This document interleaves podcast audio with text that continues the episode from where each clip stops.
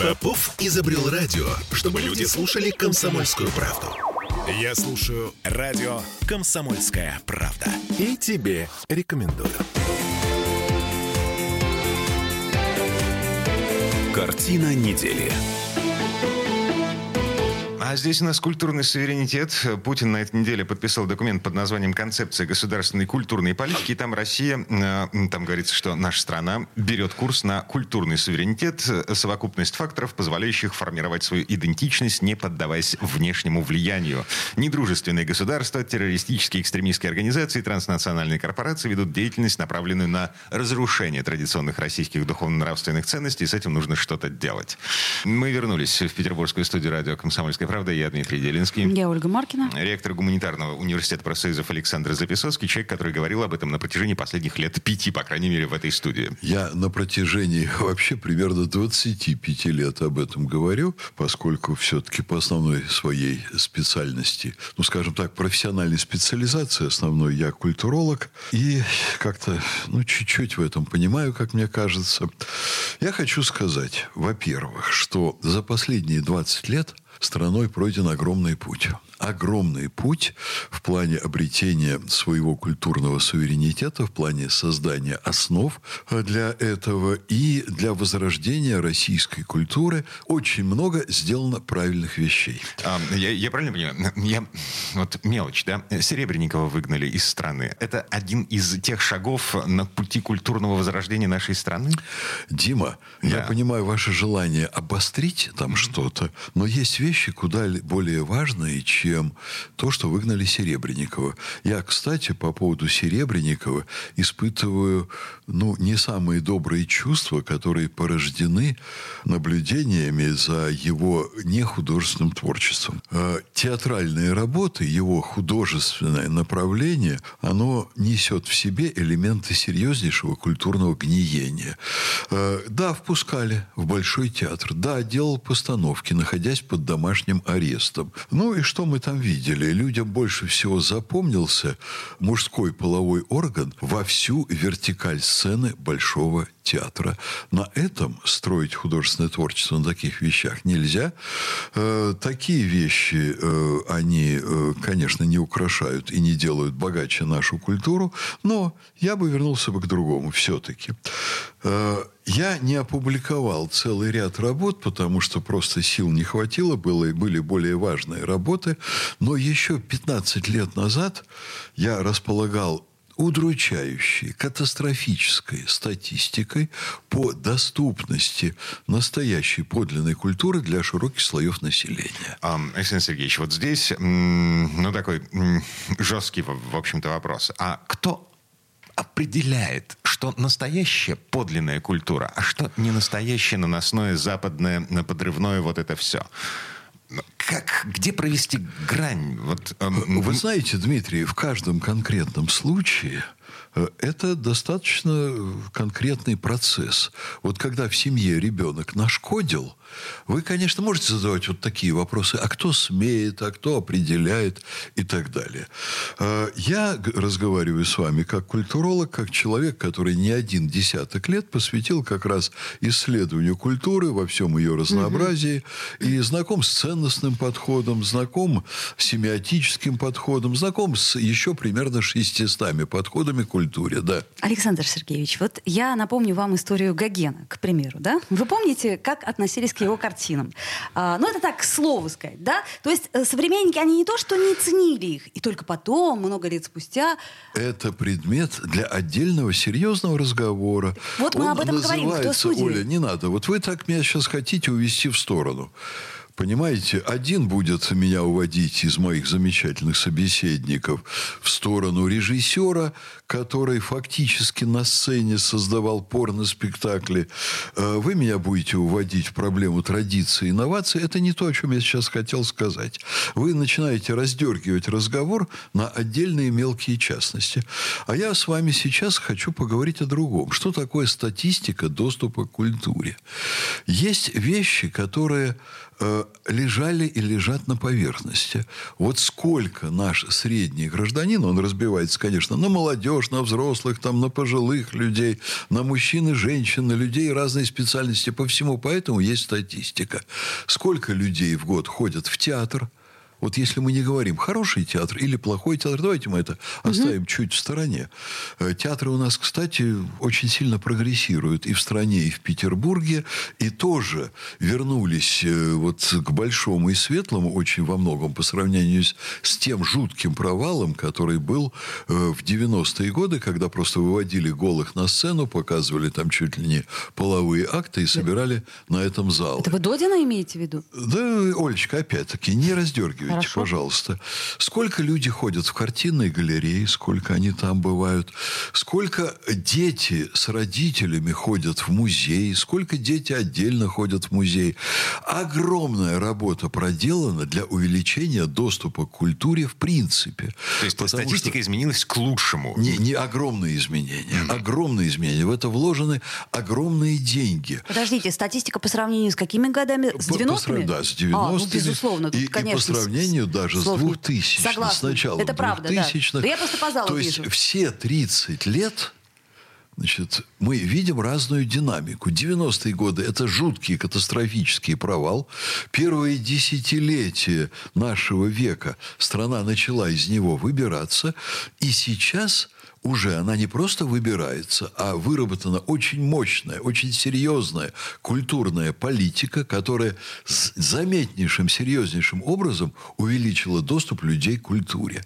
Я выезжаю в провинцию, и я вижу там путешествующие музеи, где собрана российская живопись 30-х годов, там ведь были вещи, о которых мы очень мало знаем. Были закупки, которые государство предпринимало, закупали в огромном количестве картины художников, кстати, того времени, современников. Это не очень дорого стоило, но теперь эта выставка, вот я был на выставке, где там сотни картин, в сумме, я думаю, если на Западе выставить, это миллиарды долларов. Но их никто не выставляет из властей на Западе. Это выставка, которая ездит по стране, по периферии. Более более того, там есть музеи, которые прекрасно подготовлены для того, чтобы это принять. Еще может быть огромное пространство для развития моды государственной, чтобы не в порнуху, так сказать, массы гнали, а чтобы люди хотели приходить на такие выставки, чтобы у них там, э, так сказать, стимулировалось желание, чтобы они тех же детей больше приводили. Больше, больше, больше. Но сдвиги огромные. Я вам хочу сказать, что государством по поручению президента Владимира Путина, администрации президентов, которая это все курирует, Кириенко, например, создан, вот у нас был фонд НКО, где несколько миллиардов рублей каждый год распределялось неправительственным организациям да. на различные проекты. Угу. Не, некоммерческим, да. вы правильно меня поправили. Угу. А несколько лет назад был создан президентский фонд культурных инициатив. Совершенно чудесная история, это правда. Чудесно. Гранты Этот раздают, фонд, и все это я происходит только очень по, хорошо. по да. Петербургу скажу. Миллиард рублей выделяется из Центрального фонда на культурные проекты, которые реализуются деятелями искусств в Петербурге. Это правда правда. Какие-то из них более удачные, какие-то менее удачные. Но я вдруг увидел, что мы кое-что с Запада взяли очень полезное. Вот я где-то 30, примерно три года назад я был э, в Канаде э, по своей инициативе и на заработанные собственные средства, заработанные в конце советского времени, я там снимал фильмы о организации досуга в Монреале. Кстати, очень социалистический город, как я тогда понял, в котором тогда уже э, в мэрии, там они, кстати, очень много из Советского Союза переняли, там, скажем, дома культуры там и так далее. Но в мэрии была громадная система выделения грантов и очень тщательно проработая художникам, музыкантам, Но это очень хорошая артистам. История. Поскольку искусство, оно в любом случае дотационно, поэтому, конечно, государство должно помогать. Я знаю людей, которые распределяют эти деньги. Распределять деньги очень непросто. Там есть, э, понимаете, обвинения, потому что творцы, которым деньги не дали, а желающих получить деньги намного больше.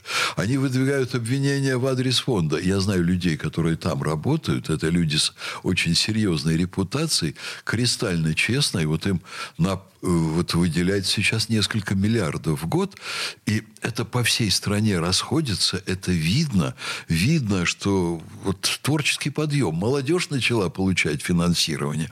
Вот я вам назвал несколько примеров того, что в стране создается настоящая инфраструктура, причем забота очень большая и о регионах. То есть у нас есть реальная культурная политика, нацеленная на людей. Я уже говорю про Петербург. Здесь вы возьмите там ребенка любого возраста, или вы сами будете, э, так сказать, людьми любого возраста. Господи, сколько вложено в музеи, сколько вложено в восстановление памятников. Вот и э, от, э, понимаете, восстановления морского собора в Кронштадте, это чудо сделано, настоящее чудо. Причем с прямым участием нашей власти, вот и не буду называть жен ну, знаменитых знают. людей, да, все знают. Вот, не, не буду. Но жены великих наших деятелей политических, которых мы иногда сильно критикуем, восстанавливают огромные объекты культуры, тряся для этого олигархов. И посходите, например, в музей железных дорог у нас в Петербурге. Вот вам от памятника, э, в общем, христианской духовной культуре, выдающегося памятника, до памятника железным дорогам нашей страны, где есть все этапы развития железных дорог в Петербурге. Э, ну, отсюда все начиналось по существу. Подтверждаю, в музей железных дорог в выходные, в праздники просто не протолкнуться. Ну ладно, в этом месте прервемся. Буквально на пару минут. Картина недели. Бесконечно можно слушать три вещи. Похвалу начальства, шум дождя и радио «Комсомольская правда». Я слушаю «Комсомольскую правду» и тебе рекомендую. Картина недели это мы вернулись в петербургскую студию радио «Комсомольская правда». Я Дмитрий Делинский, Ольга Маркина здесь и ректор Петербургского гуманитарного университета профсоюзов Александр Записоцкий. Э, в предыдущие четверть часа мы остановились на том, что люди вернулись. Вернулись в театры, в музеи. Вот, вот вы понимаете, то, это, это огромные подвижки. Что очень существенно? Я бы назвал бы громадный плюс событий, которые сейчас происходят. Страна совершенно правильно, закономерно отказывается от признания признание Запада идеалом культурного развития. Это было необходимо, я об этом говорил много лет, но здесь еще произошла другая вещь. Они стали загнивать стремительными темпами. Сбылось то, о чем говорили большевики, что Запад загнивает, они, в общем, напророчили. Сейчас вы даже не можете посмотреть, вот, кстати, куда делась мягкая сила Соединенных Штатов. Да какая там мягкая сила? Когда каждый фильм Голливуда, мы уже говорили об этом в одной из программ, но это очень яркий пример, обязательно снимается так, чтобы там главная сюжетная линия была связана с гомосексуалистами. Да, или с небелыми людьми. Но да. это не важно. Нет, это, это да. очень важно. Но хотелось это бы, чтобы у нас-то тоже был кинематограф. культуры. Да, понимаете, очень мне очень хочется бы. гордиться так своим вот, кинематографом. Сейчас уже примерно половина сборов в наших кинотеатрах на сегодня от наших российских фильмов. Два фильма. Это не потому... Это потому, что другого ничего нет. «Холоп» и «Чебурашка» да, всего два да, фильма, которые да, собрали... Да, да. Но потому что реально смотреть больше Кино нечего. убогое. Это страшный провал киноискусства. Да. В постсоветский период. Но а? в этой ситуации образуется пространство, в котором не обязательно появятся талантливые режиссеры, появятся новые направления развития нашего кинематографа, которые будут интересны людям. Стало быть, госзаказ. Вы знаете, и госзаказ, и заказ, значит, национальный общественный заказ, потому что люди не хотят больше смотреть американские фильмы. Это омерзительно, я вам скажу, вот то, что я вижу в последнее время, Netflix там и так далее. Смотреть невозможно. Mm. У них каждый человек, которым я раньше хотел восхищаться, он вдруг превращается в человека нетрадиционной ориентации, и вокруг этого крутится вся история. Это смотреть невозможно. Ну, может быть, люди нетрадиционной ориентации будут в восторге, но дайте нормальным людям свое нормальное кино. Это я к примеру говорю. Вот западная культура – это лицемерие, это цинизм. Движение МИТУ – это движение, простите меня, пожилых э, проституток. Проститутками они стали в молодые годы, когда они укладывались под кинорежиссеров для того, чтобы получить роли, а теперь они вторую волну популярности на ну, этом Александр там Сергеевич, получили. благо к культуре да. это не имеет отношения. Прямое отношение имеет. Я на них смотрел как на звезд. Это были в юности женщины, которые меня вдохновляли. А теперь я узнал, кто такие женщины, которые меня вдохновляли. И всю вот эту грязь они вытащили нам на посмешище и нам на наше отвращение. Вот. Поэтому надо очистить наше культурное пространство от этих западных фекалий. Надо усиленно нам всем работать, обществу работать для того, чтобы формировать ярко выраженный запрос, что людям нужно, и ученые должны работать. А то есть вы считаете, что спрос рождает предложение? Ладно, давайте О, не буду между я... прочим, э, это теория Карла Маркса, я ее немного развил. Я сказал, что потребности в современном капиталистическом обществе производятся так же, как и продукты – Потом я поискал это у Карла Маркса, прямую такую цитату у него я не нашел. Так что это лично я изобрел. Вот. Поэтому сегодняшнее общество, оно не только общество потребления, это общество, производящее потребности людей. Вот вы потом об этом подумаете после окончания программы. Я Подумаем. вам это оставляю. Что тут думать? Бизнес в попытке заработать копеечку придумывает ниши, придумывает продукты и делает их популярными. О, правильно совершенно, Дима. И а делает их популярными. Смотря какой бизнес бизнес э, в каких социально-экономических условиях. На Западе это уже давно омерзительно, а нам бы давно надо попробовать по-своему на базе, на фундаментальном, э, так сказать, основании нашей российской культуры, в которой есть очень много потрясающего, достойного того, что мы должны передать другим поколениям. Ну, вот, собственно... Но, да. но, но есть огромная проблема. В нашей стране осуществлен и на, пос, на протяжении последних 30 лет действует официальный отказ власти от идеологии. Um, все возвращается, на самом деле. На этой неделе э, значит, появились сообщения о том, что нужно изъять из э, школьной программы Солженицына, ну, потому что высосано из пальца, не оправдалось временем, бла-бла-бла, и вернуть туда Павку Корчагина, как закалялась сталь Островского. Слушайте, Павку Корчагина я вспоминаю всю жизнь, потому что там сформулированы совершенно потрясающие философские идеи, они изложены очень просто, но это то произведение, которое достойно для того, чтобы определить жизнь молодого человека и его устремления на все то время, которое отмерено ему природой. Что касается Солженицына, у него, конечно, есть гениальные произведения, ну и есть э, работы типа «Как нам обустроить Россию», которые стыдно перечитывать. Um, так или иначе, значит, государство увидело проблему, государство озаботилось ей, и uh, финальная точка, значит, президентский указ – вот, о культурном суверенитете. Это, я думаю, не финальная точка. Это один из серьезных этапов. Но в целом нашему начальству предстоит дозреть до того, чтобы взять на себя ответственность за формулирование идеологии, которую примет страна, примет народ. Никакой монополии на идеологию не должно быть, но проблема советской власти была не в том, что советская власть исповедовала идеологию, а то, что она законсервировала эту идеологию и не давала ей развиваться. А должны были быть созданы в советское время условия для творческого общенародного развития идеологии. И тогда вот Советский Союз бы, пожалуй, не рухнул. Вот в Китае сделали все намного лучше в этом смысле. Так что давайте будем надеяться, что такая идеология у нас появится, тем более, что она вообще-то у нас существует. Ее только надо грамотно развивать. Это идеология, которая была воплощена в десяти заповедях строителей коммунизма. До этого она была воплощена в десяти христианских заповедях. А до этого этого тысячелетиями на Руси шла ее выработка, шла выработка ценностей, принципов, на которых нам надо жить. И, конечно, мы должны это все развивать на основе выдающихся достижений нашей культуры. Наша идеология есть в творчестве наших писателей, в творчестве, не удивляйтесь, наших композиторов. Вот то, что исполняли у нас в консерватории, э, простите, филармонии в годы блокады Шостаковича, это тоже наша идеология. Наша идеология – это наша живопись, это огромные пласты культурного наследия. Вот это все надо развивать. Когда-то Швыдкой, э, человек, с которым я не во многом согласен... Бывший министр культуры. Бывший министр культуры, Один он сказал фразу, которая нуждается в осмыслении. Нам не надо придумывать никакую особую идеологию. Наша идеология – это наша культура.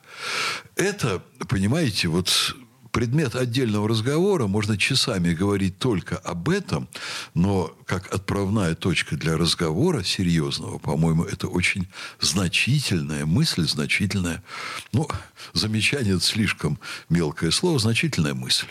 Так, смотрите, в этом месте мы, наверное, поставим многоточие. Мы продолжаем следить за тем, как государство эм, ищет идею для того, чтобы привести нас в светлое будущее.